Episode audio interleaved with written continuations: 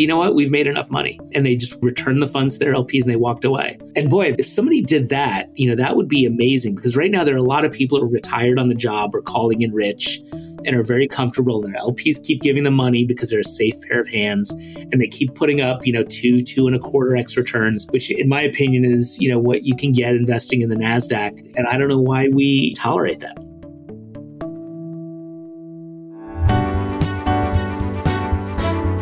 You are listening to the Sure Shot Entrepreneur,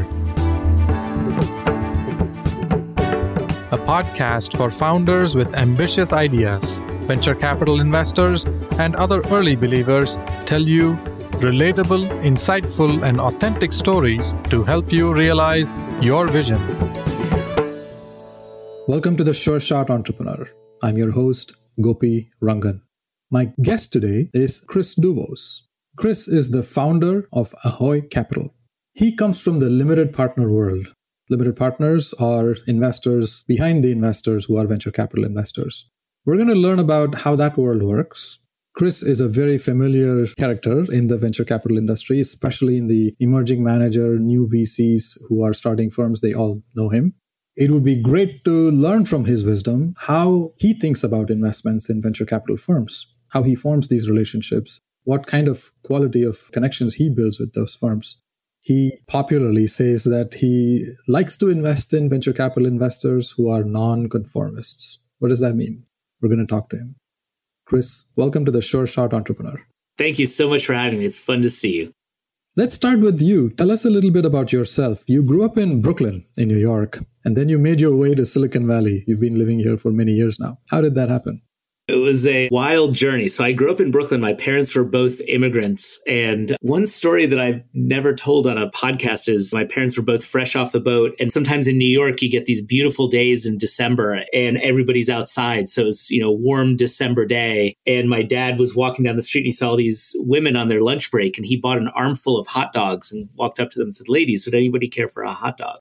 And that night, he and my mom went on a date, and they've been married now 53 years. So that's the beginning of my origin story. It's a very American story. And so I grew up in pretty humble circumstances. My dad was a cab driver, my mom worked in the hotel industry. And I actually got a scholarship to fantastic boarding high school. And so I was really a fish out of water, but it, it taught me how to be adaptable, but it also taught me how to observe people. For those who've read the book, The Great Gatsby, I was very much the Nick Carraway character who kind of is the narrator who watches from afar and sees all these things unfold before him. And so I went from that school and, and went to Yale, actually, where my investing story starts because I was fortunate enough to take David Swensen's institutional investing class while I was there and really learned a lot. And that was before Swenson was famous as the kind of seminal figure in endowment management. Some of the things that he talked about in those days, everything from seeking out inefficiency to making sure interests are aligned, to having an equity bias still resonate with me today. In fact, he said something to me in those days that I think of every single day. He said, investing is about optimizing discomfort. If you're too comfortable, you're not taking enough risk.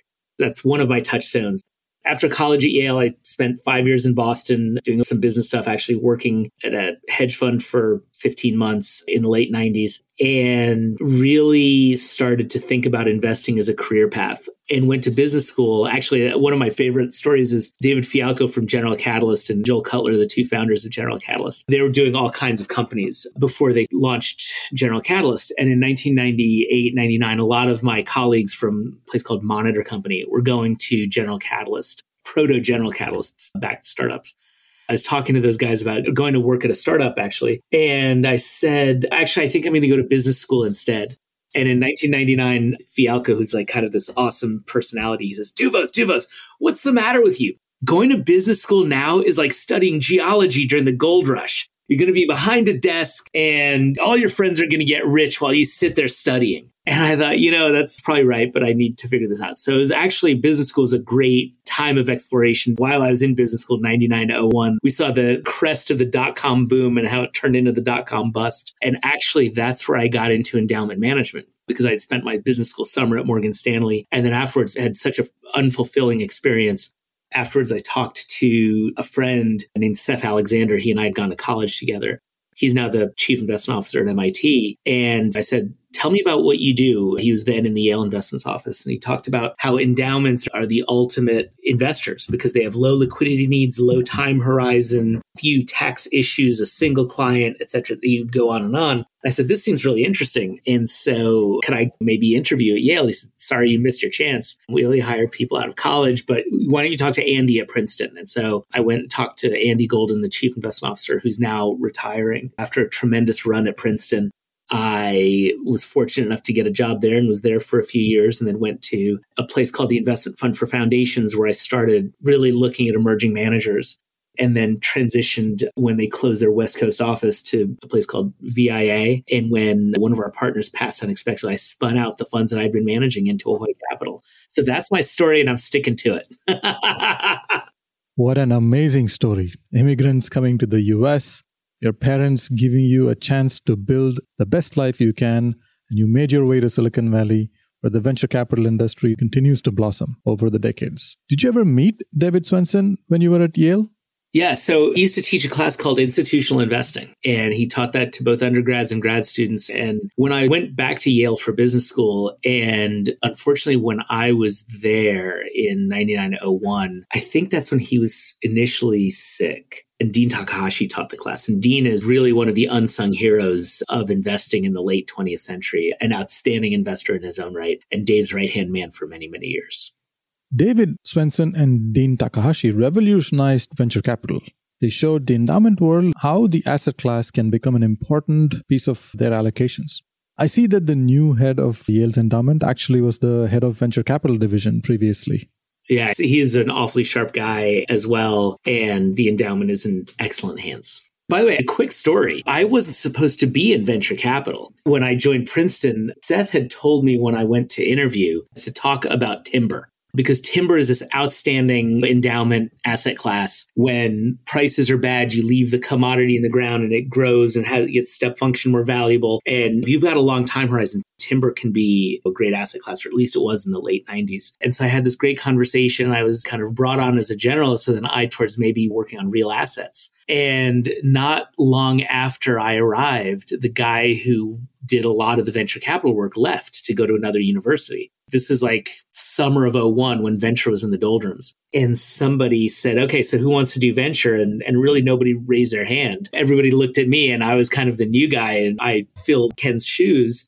And I wasn't actually super excited about it. But the first trip I took to California to meet with venture managers, I landed at San Francisco airport and I took 280 down. For those who come down to Silicon Valley, I always take 280, not 101. It's a much more inspiring road. And it made me think, I'd been an English minor in college. I remember reading Walt Whitman, and he wrote this poem in the 1850s called Song of the Redwood Tree. He said, In California, I see the genius of the modern, the child of the real and the ideal. And I thought, wow, that's actually what venture is. And it was like a switch flipped. And I said, from that moment in late summer of 2001 to today has been one unbroken line of living in this amazing world and being so excited about it and really leaning into this future that, as Whitman says, is the, the child of the real and the ideal you could have been a timber lord. Instead, you became the champion of venture capital in Silicon Valley.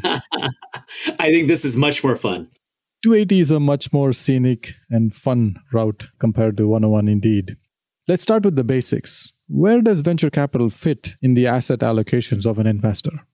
So, generally speaking, if you think about a traditional institutional portfolio, private equity serves a very important role in return enhancement. And venture capital as a sub asset class of private equity is really where people go to get their portfolio octane. And I'm thinking of institutional investors now. But when you look at people who have really outstanding years, the secret sauce is often the same it's venture capital.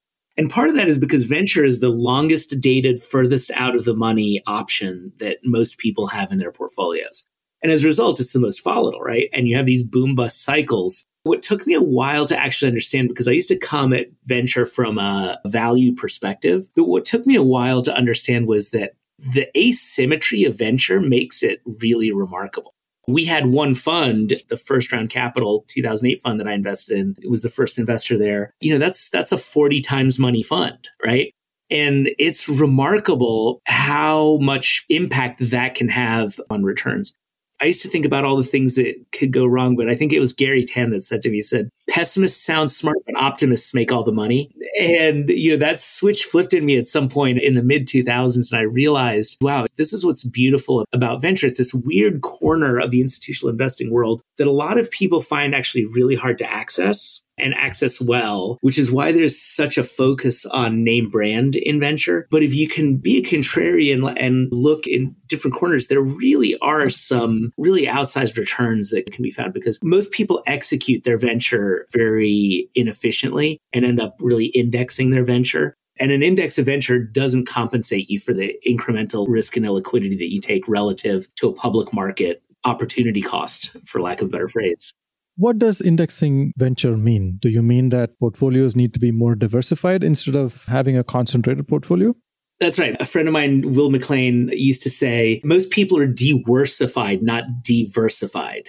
I have endless debates, and I'm sure somebody listening right now will say, but there's power law. And there have been a lot of people who have said, if you look back to 2010 to today, Somebody did a study, I won't name names. There's somebody that did a study that said you should invest in every marginal company. Every marginal company has a positive expected outcome because the chances of you getting into a company that has power law dynamics increase with N or N plus one, N plus two. But the reality is that if you look back at the long sweep of venture, that average venture returns have been very mediocre in fact, have in many cases not surpassed public market returns, which is why people say, well, you've got to focus on the top quartile. But in a world where there's 4,000 venture firms, each raising on a two year cadence, that means there's 2,000 venture firms raising each year. That means there are 500 firms in the top quartile. I wouldn't want to invest in firm 500, much less at firm 250.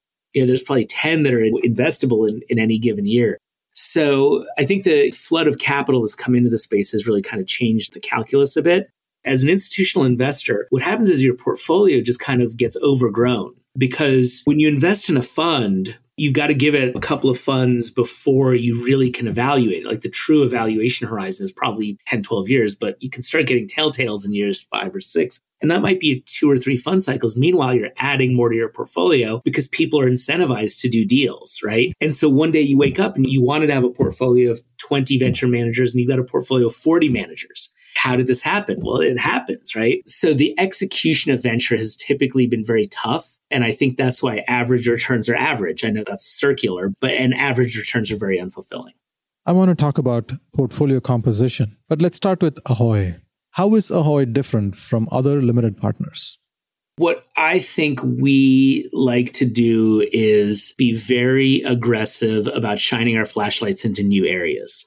Historically, we've been very active in backing new managers as part of our DNA. So going back to being the first check into first round back in 2007, to Data Collective in 2011, to XYZ and Ross Fubini in 2015, 16, more recently. There have been a, a whole bunch more. So a lot of people tend to invest very conventionally. And there's a lot of smart people and there's a lot of money to be made in conventional.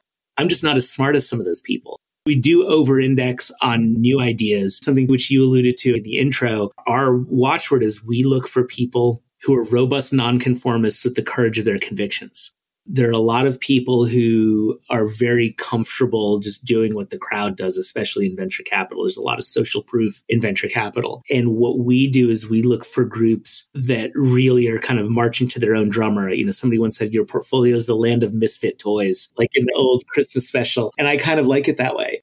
The other couple of ways in which we're different is in terms of what we look for is we really try to keep the portfolio as concentrated as possible. I've been in places where the portfolios get a little bit unruly. So we try to add at most one or two new managers a year and typically are subtracting a manager a year. Sometimes they grow out of our sweet spot. So there are a lot of very fine firms that are maybe a little bit too big for us now, and we've stepped away from them, and it's part of the natural cycle of life in venture. So in any given kind of two year period, we're probably going to only have seven to nine or 10 different funds per two year period. And then, you know, right now we've got a bet on is we're really looking at groups that are in invention, not just innovation. And what I mean by that is we're looking at people who are really leveraging robust ecosystems of invention. So we're investors in a group called E14 that sits on top of the MIT Media Lab. We're big fans of the House Fund at Berkeley that's doing a lot of stuff with the AI department and other departments there as well. There's a group called Rhapsody that's out of Boston that does a lot of material science stuff real sweat equity in material science. That's the kind of stuff that's really exciting to me right now because when capital becomes a commodity like it had over the last number of years, it becomes harder and harder to actually generate excess returns because prices get bid up. I believe in the philosophy of go ugly and go first. I do that with my own investments and let other smart people follow me after I invest. Uh, you mentioned that you prefer to build a concentrated portfolio, not a diversified portfolio. Let's talk about moolah in the coolah. That's your phrase. How does a concentrated portfolio help you put moolah in the coolah? that's that's right. So you know it's funny because I actually swiped that phrase. It's become a trademark phrase, but I actually swiped it from Josh Kopelman, who himself back in 2007 or eight swiped it. I think from Bonsall at NEA or somebody. But what's great about a concentrated portfolio is that things that work work really well winning companies have a real impact on the fund in a very profound way. So when our fund won, we had a nice exposure to Sentinel One and it returned three quarters of our fund of funds, right? So, you know, when I've been in other fund of funds context, when, you know, a single company returns 10% of your fund, you get excited and happy. Something like Sentinel One or Peloton in fund two that returned kind of a comparable amount We've been lucky to have that concentrated exposure. Because one thing that I found that was really frustrating when I've been places with bigger portfolios is this happened to me and and it taught me this on both the GP side and as an LP. There was a company named EqualLogic outside of Boston that got acquired in 2002, I think. And it was at that time the largest all cash M&A EMC acquired it. It was, I think, a billion five, which tells you how much the world has changed. And the funds that had invested in it, two great funds, each owned a quarter of the company almost, as I recall. But they had such big funds that that company, which was by the way the largest all cash M and A outcome to that point, still didn't return their funds. And then when you aggregate that up to our funds, it really didn't move the needle much. And I think that's a real challenge for institutional investors. Venture's only kind of 5%, 7% of your portfolio as it is at a lot of institutional investors. They're playing a little bit more of a beta game because it's really tricky to have a needle moving alpha when you're too diversified. This is a difficult game for many reasons. The returns that you get back from VC firms depends on returns that startups generate and returns to the VC funds. There are multiple stages here. How do you look at these relationships with VCs? You typically choose one or two new managers to add every year. What happens in the first meeting, the second meeting? How do you build relationships with managers? Can you give an example? Yeah, one thing that I've been, you know, really lucky about is that I've been around long enough that I've, you know, met a lot of people and have been very fortunate to have some good relationships. Uh, it's actually funny. A lot of the people that I met in my earliest days are now long retired. There's a phrase in the public markets there are no old, bold investors. I feel like I'm both old and bold, but that I think speaks to the long dated nature of venture. But typically, one of my favorite ways to meet new managers is through entrepreneurs. In fact, let's talk about Data Collective back in 2010, 2011. I was actually at a data scientists meetup in San Francisco and I was talking to this guy, you know, who looked like Hagrid from the Harry Potter movies. Big long hair, seven foot tall guy, big, you know, black leather jacket and, you know, wearing a Metallica t-shirt or something. Of course, he had a PhD from Stanford or Carnegie Mellon or somewhere. I was asking him who he likes uh, as an investor. He said, oh, you got to talk to these guys, Matt Ocko and Zach Bogue. If you talk to, to Matt, you, you probably won't get him. I'm like, what do you mean? He goes, well, he doesn't, you know, really necessarily resonate really well with guys guys like you. I'm like, what do you mean guys like me? Oh, he goes, you know, finance guys. Um, he goes, but for people like us, he's in the tribe. He's a member of our tribe. And when I heard that, I'm like, I need to meet this guy yesterday. And so I met with Matt and Zach and I started talking to them. And, and a lot of what I do when I spend time with managers is trying to understand their behavioral footprints because we don't have, at my level, being the money behind the money, we don't have the luxury of understanding companies, things like TAM are not something that we think about because as VCs, you get to like sink your teeth into things that are tangible like that. You can figure out what LTV is going to be. You can make a guess about what CAC's going to be. But for us, we're trying to understand the people who are going to make those decisions. So in some ways, my job is not dissimilar to that of an organizational psychologist and an investigative journalist and a bunch of things like that.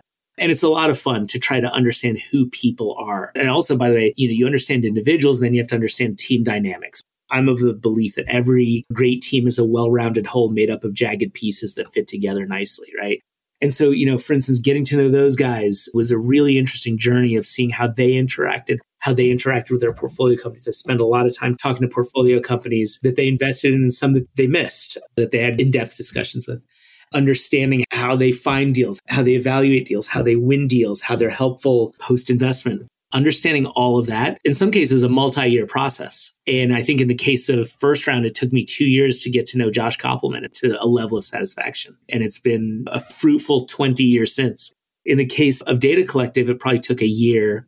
Sometimes i'll have a thesis though in like 2014, 2015, I mentioned earlier XYZ and Ross Fubini. I had a thesis about Palantir and I was trying to understand who really understands the Palantir network. And I was asking around and somebody finally said, you got to get to know this guy, Ross. Uh, Ross understands it as well as anybody. I got to know Ross and that was kind of a shorter courtship, but still six to nine months.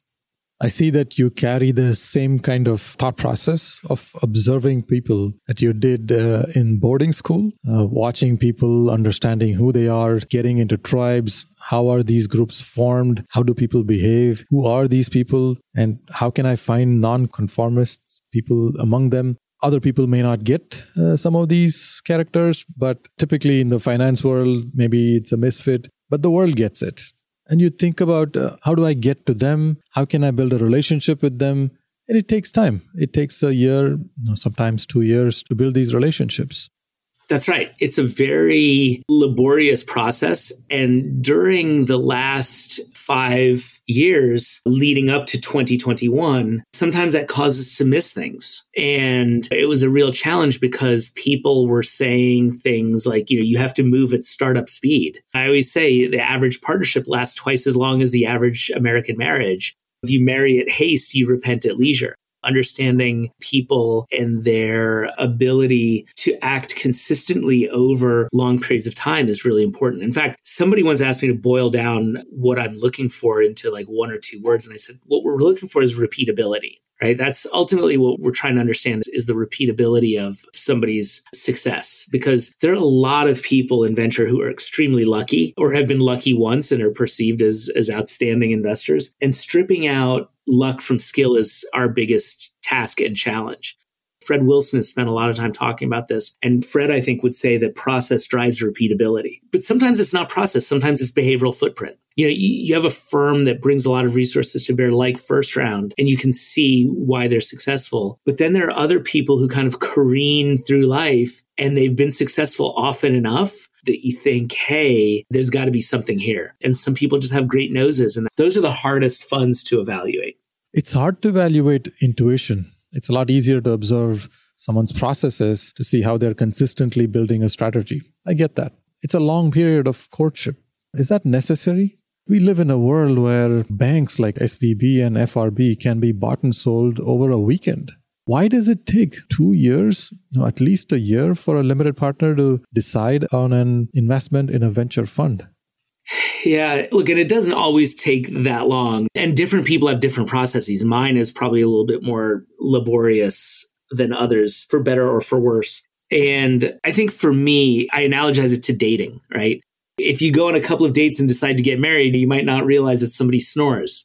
Um, so the time you spend with people allows you to see them, particularly when you meet them outside the fundraising process, because a big part of what I do is I have to chip away at people's veneers. And I think people are very good at selling themselves and sometimes at hiding their authentic selves. One thing that I have to spend a lot of time trying to understand is to what extent are people actually behaving when I meet them in a way that they're going to behave going forward for the next, you know, kind of five, seven, ten years. And will they have that same level of hunger? Will they have that same level of interest alignment? These are things that are really tough to put your arms around, and you never actually will know. At some point, you have to take the leap. And some people are comfortable taking earlier leaps. I'm comfortable taking new fund risk. I'm not comfortable taking short evaluation risk. And I think that that's a, a major impediment to us moving quickly.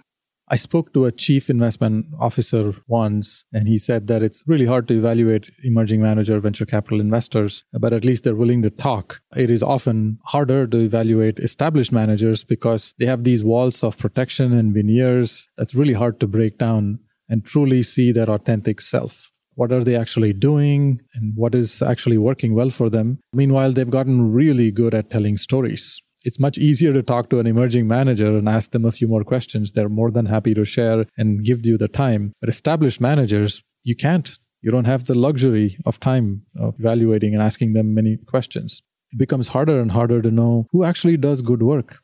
Now, 20 plus years ago, when I came to Silicon Valley, probably a couple of hundred VC firms that really mattered in the ecosystem. You could track them. These days, like you said, there are 4,000 VC firms and more new firms are being formed every year. Is that good for the ecosystem? How do you manage your workload so you can be on top of all these things? So, at different times in my career, I think back to 2002, 2003, I think one fund of funds put out a report in 2003 that said there were only 100 active early stage venture firms, which was really remarkable to me.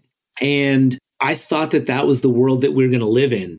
Fast forward, we got 40 times as many today. And what's changed? I've thought about this a lot because my reflexive answer to that is that, that there's just too much money sloshing around, which, you know, may be true that there's so many individuals investing. It's become so inexpensive to invest in companies. You know, with lean startup, the cost to get into business and get to first revenue has come so far, you know, orders of magnitude down. And that's drawn a lot of people into the space and also created a lot of wealth. And I've thought that that's created chaos capital and I get very cranky. But then I realize every time I think I'm becoming a cranky old man, I, I, try to check myself and figure out how is my hypothesis or how is my worldview wrong. And really, the thing that I keep reminding myself whenever I do get cranky is that venture up until like 2006, 7, 8 was really a dark art mastered by a handful of fewer than a couple of hundred wizards in this kind of quirky place on the San Francisco Peninsula. It was individuals as people like Brad Wilson and, and Josh Kopelman writing early on. It was podcasts like this one. It was some of the stuff the Kauffman Foundation has done. Was all these, you know, Brad Feld was really important. There are a lot of people who demystified venture, really lowered the barriers to entry, both for funds, but also for individuals. And I think there's structural things in the economy that have made entrepreneurship a much more interesting and valid choice. I think today entrepreneurship is a much more durable and renewable resource than it was when I was young. And I think that's exciting. I think that's great for the world. The question is, how do we continue to foster this ecosystem? You want the pot to boil, but not overflow. And what I did see in the late 2010s was that after a successful career at a startup, a lot of people started funds because it was the next thing to do. Just like going to law school is this obvious next thing to do after being a humanities major in college, right? It just became the default thing to do. And so I think there were too many funds. I think there were a lot of people drawn into entrepreneurship also for the wrong reasons. I think being an entrepreneur is a challenging, exciting, unstructured road that isn't for everyone. But boy, for the people who do it and can do it well, there are so many more builders out there today than there were. And I hope that some of these people who raised funds and, and stopped building and started investing because they thought they were moving up the food chain realize that no, the food chain is really actually the builders are, are at the top. They're the kings and queens of the world. And that's something that I think is new in the last 20 years. I agree with you that we need builders and builders are at the top of the food chain and not VCs. And I think over the years, it has become very clear that entrepreneurship has become a more desirable choice for people instead of becoming employees at large companies. What do you like to see changed in the industry to make it better? I do think one thing we could use a little bit more of is transparency. I think that's a very generic answer, but I do think there's so much posturing and so much inauthenticity in how people kind of portray themselves and their success. And nobody really knows what the right answer is. And that obscures true evaluation for people like me looking at funds. And it's also a challenge for the venture capitalists looking at portfolio companies, right? There's just too much posturing and too much social proof following. If I could wave a magic wand, I would make things as transparent as they are in the public markets. The other thing I would actually love to see more of in venture is courage. And this is on the venture fund manager side, the VCs. It's very easy to get comfortable in this business and enjoy fee streams. And I think we're at this inflection right now where there's a lot of capital sitting on the sidelines. And I'm worried that some people are just going to push that capital out to get to their next fundraise. And we'll see a lot of good dollars go after bad. So far, we haven't seen it yet. There's not a market clearing price for decent companies. Great companies are still getting funded as of right now, but decent companies are in a little bit of limbo. And I think it'll be interesting to see how this plays out.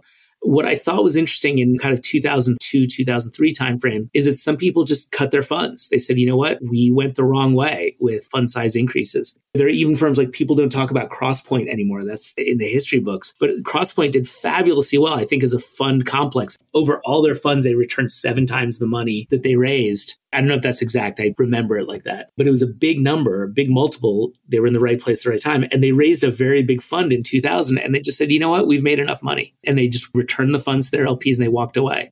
And boy, if somebody did that, you know, that would be amazing because right now there are a lot of people who are retired on the job or calling in rich and are very comfortable and their LPs keep giving them money because they're a safe pair of hands and they keep putting up two, two and a quarter X returns, which in my opinion is what you can get investing in the NASDAQ. And I don't know why we tolerate that. It's always fascinating to talk to you, Chris. Thank you for sharing your experiences. Thank you for going deep into the topic of venture capital and giving examples from your life and your career. I look forward to sharing your nuggets of wisdom with the world. Thank you. Thanks so much for having me. Thank you for listening to The Sure Shot Entrepreneur. I hope you enjoyed listening to real life stories about early believers supporting ambitious entrepreneurs. Please subscribe to the podcast and post a review. Your comments will help other entrepreneurs find this podcast. I look forward to catching you at the next episode.